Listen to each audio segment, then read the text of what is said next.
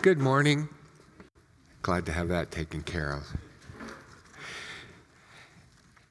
Hey, the last uh, couple of Sundays, we've been looking at discipleship, and this Sunday is no different. We started in Matthew chapter 28, verses 18 through 20. And with unfinished disciples, Jesus called them to make disciples. And then we went back to the calling of the disciples in the first place. We saw that it was a call to follow Jesus. And this morning, I want to take another step uh, in the subject of discipleship and bring to our attention the fact that disciples are not only disciple makers and followers, they're leaders. Disciples are leaders. And that's not something that we immediately think of because sometimes we can't reconcile, we can't do the math of following and leading. They seem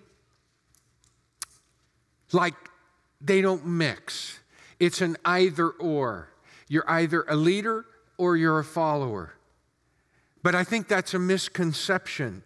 And that's what I want us to think about this morning as we consider the larger picture of following Jesus and leading.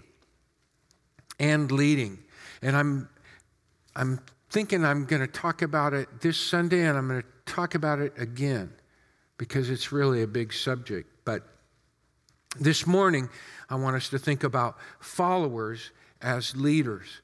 You know, in uh, the last 30 years, because uh, I happen to remember the 80s, and in the 80s, there wasn't a lot written on leadership. And now, oh my goodness, leadership books abound.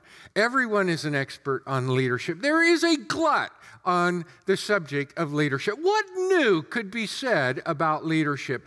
I've noticed of late that on the subject of leadership, leadership experts are talking about leaders as followers. Isn't that interesting? A new wrinkle. A new wrinkle. Who doesn't want to be a leader? And of course, we need good followers. I think great leaders are first great followers. I know just, and I'm going to be very brief here, but I learned accountability from following. Very important. Even leaders have to be accountable. If they aren't, they're tyrants. And if they're tyrants, they really aren't leaders, they're rulers. Self discipline, I learned self discipline from following. Self discipline is very important. Leaders have to be self disciplined. They do. If they aren't, they're tyrants. Yeah, they're rulers. They don't really lead, they dictate. We call them dictators. That's right. You know, another thing I learned from following is I learned how to put others ahead of myself. And I also learned how to serve ideals, values, and virtues that are bigger than me. And will always be bigger than me. Leaders have to understand that too. But if they don't, yeah, you know the rest of the story. They're not leaders, they're tyrants. In the Bible, prominent leaders follow first. Joshua was a great leader a great leader. And he followed Moses for 40 years. And Elisha, Elijah, and Peter and the rest of the disciples followed Jesus. Some of the great leaders are first followers. I think we need to learn how to follow and be good followers before we can be good leaders and great leaders. But that does raise the question. I know that we talk about following Jesus and being a disciple of Jesus, but I just finished talking about Peter following Jesus, Elisha following Elijah, Joshua following Moses. I mean, they had real flesh and blood leaders that could say, hey, get up and hit, let's hit the road. You know, hey, don't go over there, come back here. It was, you know, there was exercising of leadership.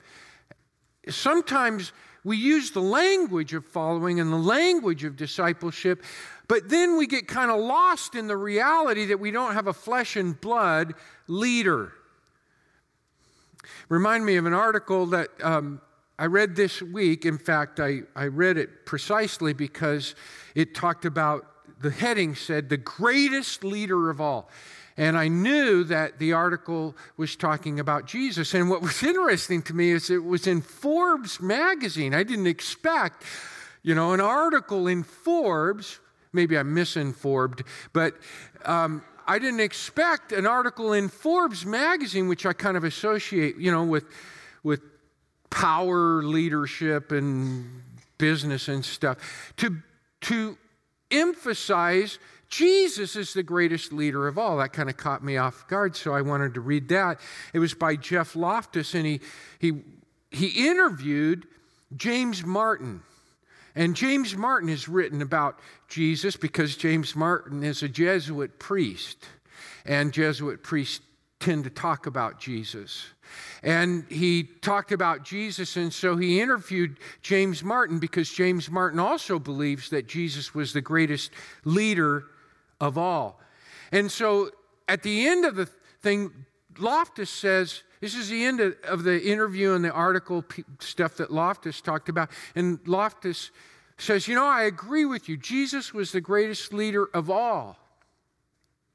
And then he said, Just think. And he took the reader back to the triumphal entry, the final week of Jesus' life, and how the disciples, I mean, think about it.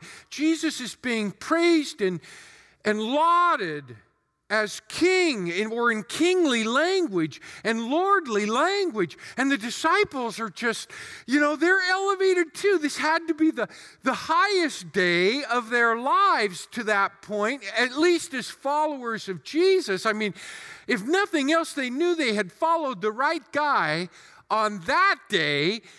And then as the week unfolds, Jesus is arrested Jesus is ridiculed and beaten and wounded and crucified and the disciples they they do scatter but Loftus says they hung in there because of Jesus leadership and then James Martin had, well, actually, I got to tell you the last thing he said. He said, and then he says, I'm pretty sure that in all of history, no CEO has ever left a legacy that withstood his own execution as a criminal.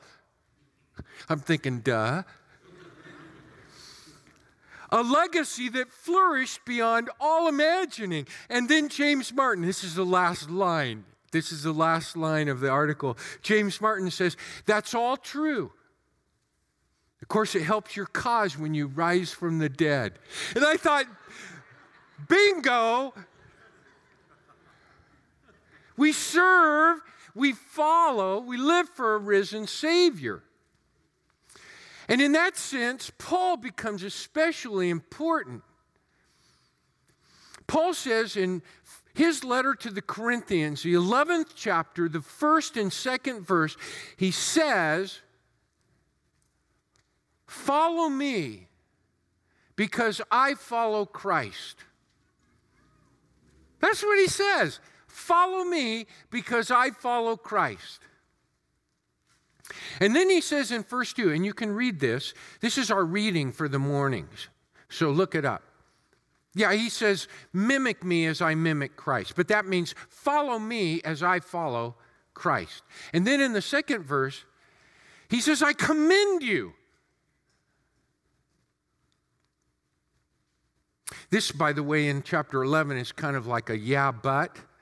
There's kind of a yeah, but coming. But he starts off by saying, I commend you because you remember me in everything, which means that you keep what I tell you, you keep the things that I am to you in mind. And then the, the real clincher, he says after that, he says, he says, you keep the traditions, and he's he's talking about the things that he has passed on to them, which had been passed on to him. Look at verse 23. In verse 23, this becomes even clearer. He says, I've passed on to you what I myself have received from the Lord. And what I'm trying to say is this is like a chain of custody. You know, like in these big trials, they always want to cast suspicion on the chain of evidence, like, like blood that was taken from the scene. You know, we want to see a chain of custody. I understand that. Paul's talking about a chain of custody that goes back to Jesus himself. We have a chain of custody in the teachings of Jesus that are embedded in the Gospels, which also tell us about his life. You got to remember, and I know this will kind of blow your mind, but Paul actually wrote First Corinthians before the first gospel was written. Not everybody had a gospel like we have gospels today, but there was a chain of custody. They actually depended on the things that Jesus said and did. They taught that. You know why? Because they're following him.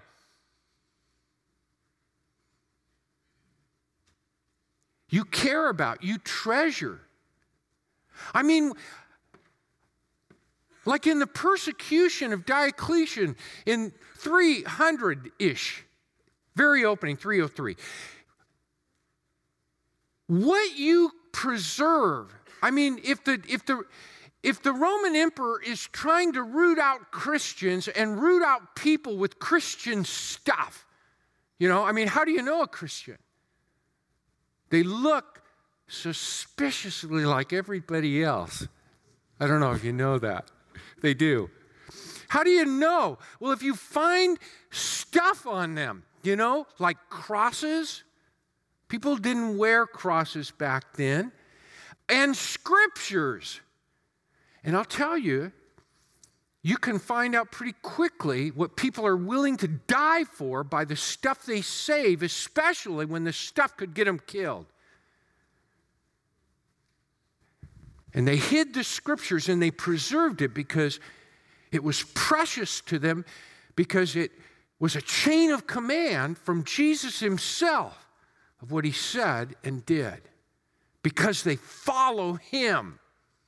And that's very important. Paul is saying, Follow me. He really is. But when he says, Follow me, what is he saying also? He's saying, I can lead you to Jesus. I'm a trustworthy guide. And that's the real emphasis that I want to lay on you this morning is followers make followers. Followers make followers.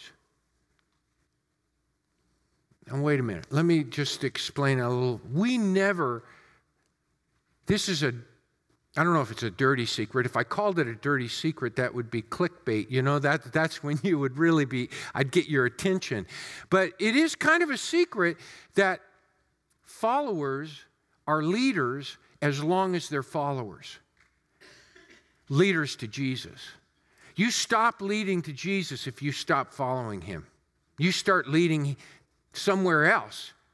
You see my point? You never want to stop following. If you stop following, you stop leading. Followers make followers because they never quit leading because they never quit following. Did that is that clearer? You're confused. You know, this, this really goes back to Jesus himself. The Gospel of John embodies this very clearly. This was what I, I spent a big part of my life on. This was what I wrote my dissertation about. In the Gospel of John, and it's, you don't notice it. You know, if you start reading it at verse 1 and you read from left to right all the way to the last verse of the Gospel of John, that's when you notice it. And, and Jesus constantly says, He's been sent. And he refers to God the Father as the one who sent him. And this really caught my attention. And there was a there was a, a, a law of agency, a law of representation among the Jews. It, it developed even out of the Old Testament. And it really started with the, you know, like if I send someone as a messenger, a good messenger says exactly what I want them to tell, right? I mean, you're not a good messenger if when you get to where you're supposed to go and then you say something you wanted to say and not something the person who sent you wanted you to say. Well, then agency evolved out of or came out of necessity out of messengership because they didn't have email or even standard, you know, this was their standard mail. Walking or riding a, a, a beast of burden or a horse, they would deliver messages. But an agent is really a messenger empowered to represent the person who sent him. This is really important stuff. You could look a little perkier let me show you how this works with Jesus because there is agency in the, in the Gospel of John. And I think John wants us to see and realize Jesus was an agent of the Heavenly Father. He represents him perfectly. So Jesus says things like, says things like this. And when you write a dissertation, this kind of stuff just sticks with you. He said, uh, I come not in my own name, but in the name of him who sent me. I seek not my own glory, but the glory of him who sent me. I do nothing on my own. All that I do is on the authority of the one who sent me. In fact, Jesus goes so far as to say things like this He'll say, Believe in me. If you believe in me, you believe not in me, but the one who sent me. If you've seen me, you've seen not me, but the one who sent me. I and my Father are one.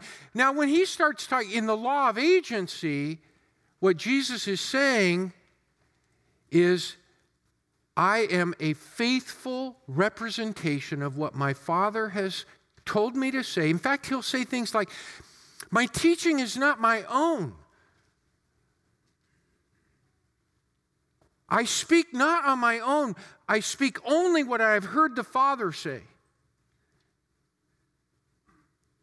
And all of these things line up with Jewish agents because a Jewish agent or representative, one who is authorized to represent the one who sent him, all of that begins with this saying the one who is sent is as the one who sins. The one sent is as the one who sins. And there is no agency for wrongdoing. And most importantly, an agent always seeks the benefit or advantage of the one who sent him. In other words, if an agent steps outside of his commission or his authorization, then he is no longer representing the one who sent him. He loses his authority. He's representing only himself. And any crimes or problems he incurs, he incurs them to himself. He's not under the authority of the one who sent him. In other words, Jesus was the perfect follower of the Father, and that is why he reveals the Father perfectly. He was an agent of the Lord, and that's why he could say, All authority has been given to me. Now, in that sense, Jesus leads us to the Heavenly Father. Jesus leads us to the knowledge of God. Jesus opens us to understanding God in a way that is revealed only in Him because He's a faithful agent, or you could say, an, a faithful follower. And that's what we're to be. I want us to realize that if we follow Jesus, we will be leaders, but we never want to be leaders. We always want to be followers. It's like leading depends on following. And that's because in leadership, we follow a person. That's our destination.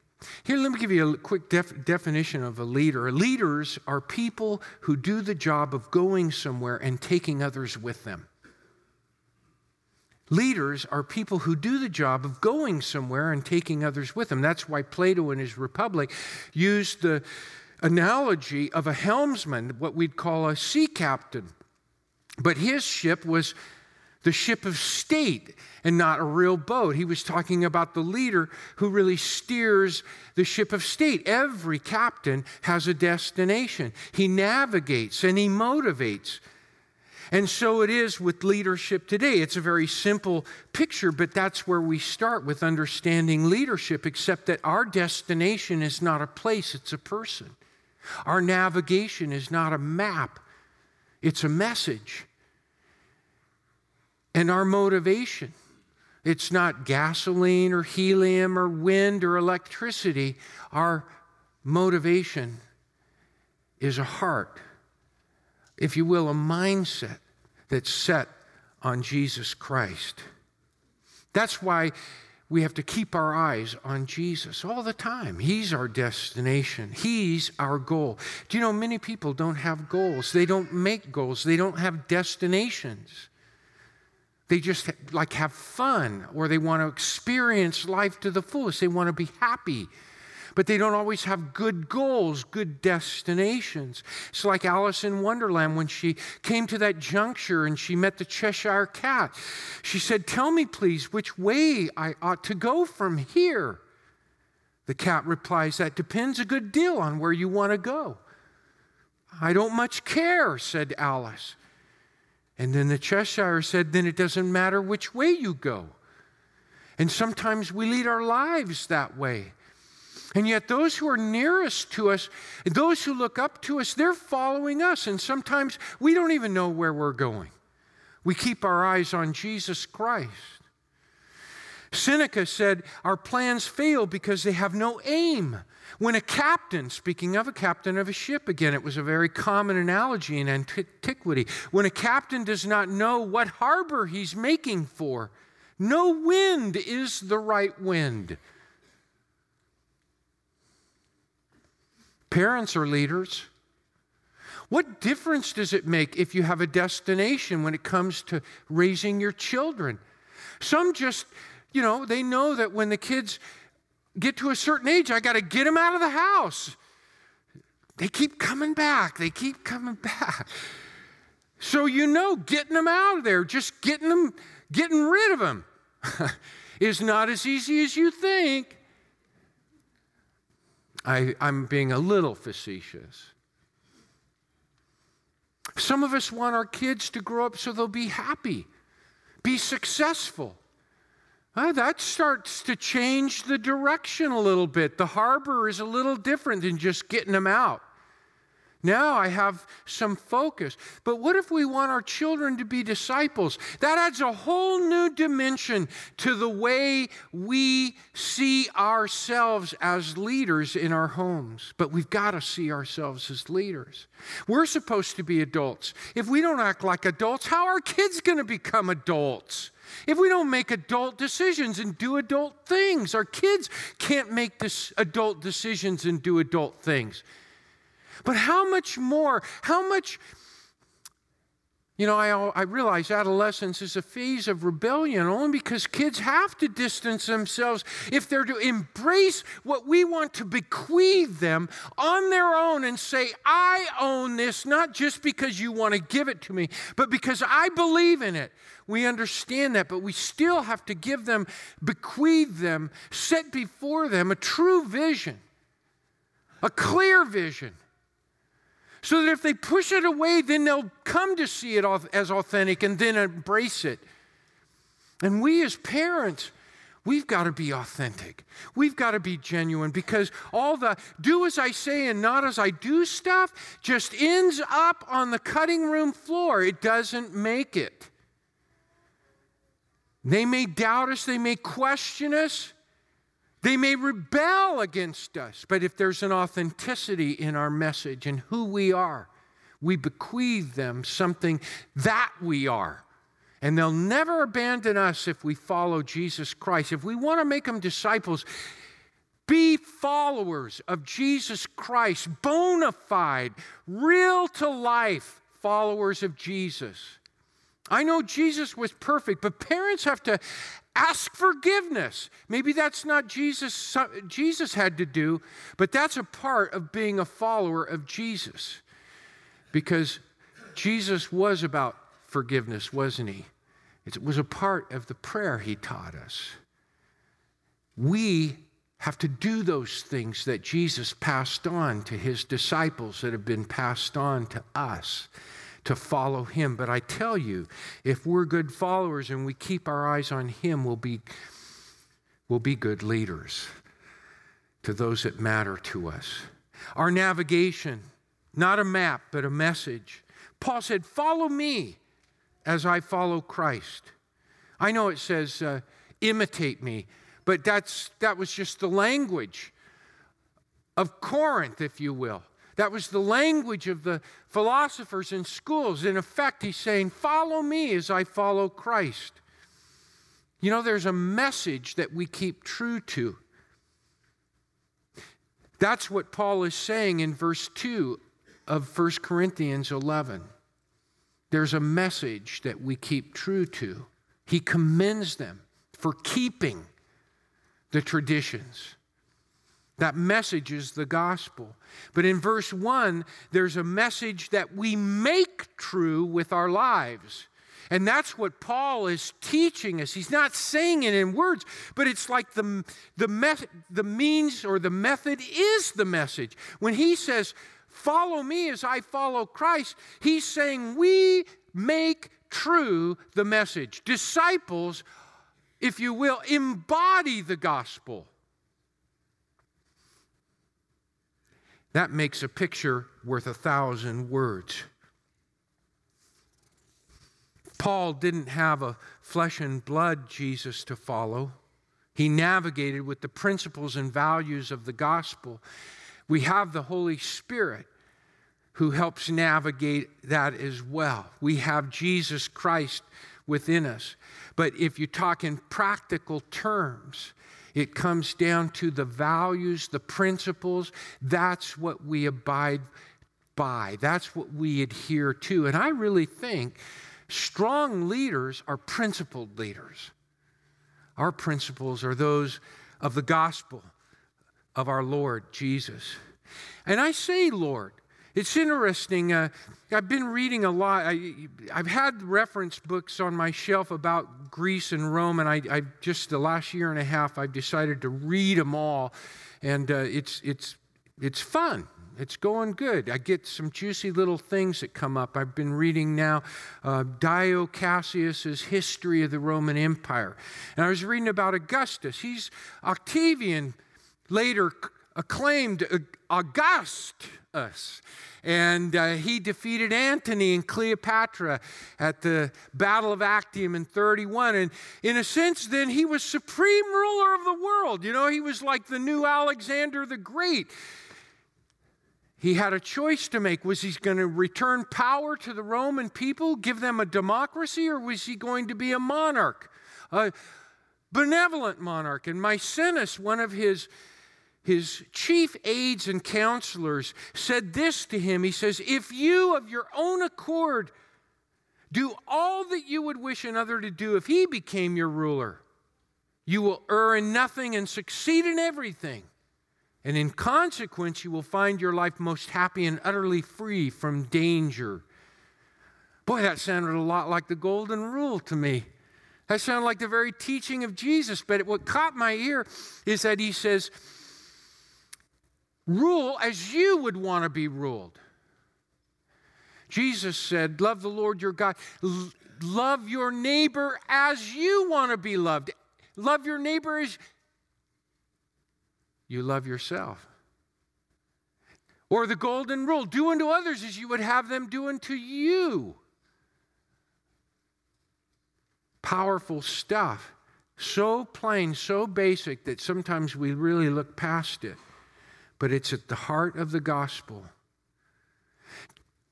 Paul said in 2 Corinthians chapter 5 verses 11 through 21 he says in there the love of Christ controls us. In 1 Corinthians 13 we call it the love chapter chapter. We read it at weddings often. Love. Paul said I'm nothing without love. That's our starting point. We never graduate, we never advance beyond the love of God that has been shown to us in Jesus Christ, and in turn, showing that love to others. That's very much a part of our message. And we are false in our following if we're not loving like Jesus Christ. That is at the heart. For God so loved the world that he sent his one and only Son That's at the heart of the gospel. And our motivation, too. Maecenas to Octavian said this also to him whatever you wish, this is related to us by Dio, of course, whatever you wish your subjects to think and do, this you should always say and do yourself.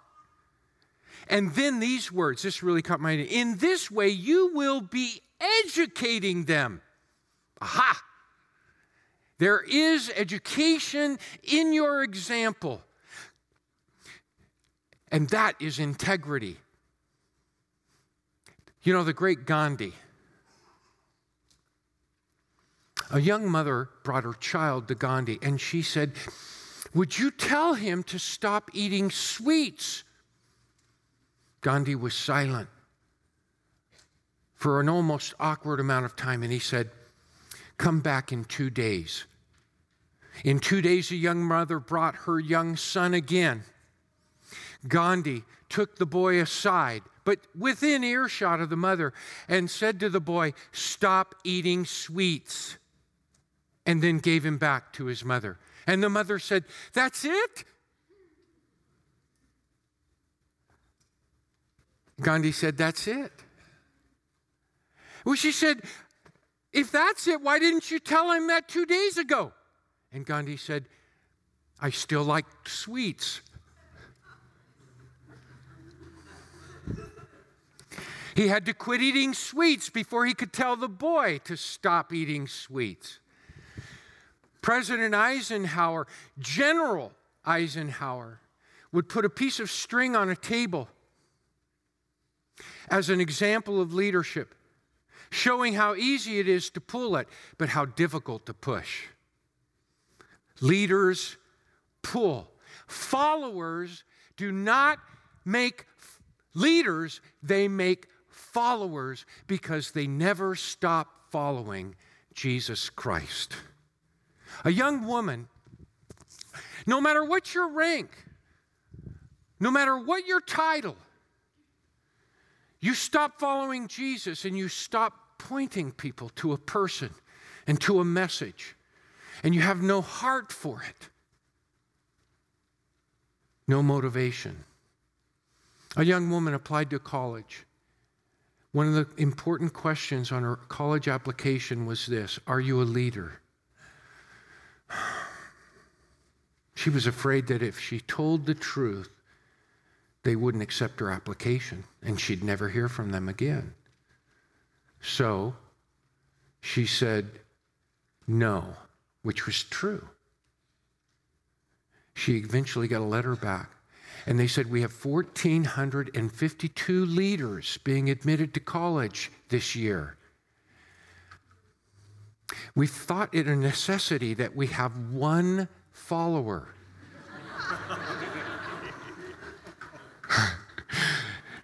and you are that one. Followers make great leaders. Will you stand? I'm going to pray for us. I'm going to be up here afterward along with pastoral staff and elders. maybe the Lord has touched you in, in some way this morning calling you to deeper following, deeper discipleship. If you'd like to pray with us about that, we invite you to come. Heavenly Father, when we follow you, it leads to things we can't even begin to imagine. Things you're going to do in our lives, things you're going to call us to do. People that you're going to call us to be because you're going to make us and turn us into that person as we follow you. Give us courage, trust, give us faith in you. May we follow you. In Jesus' name we pray. Amen. And all, all of God's people said, Amen. God bless you.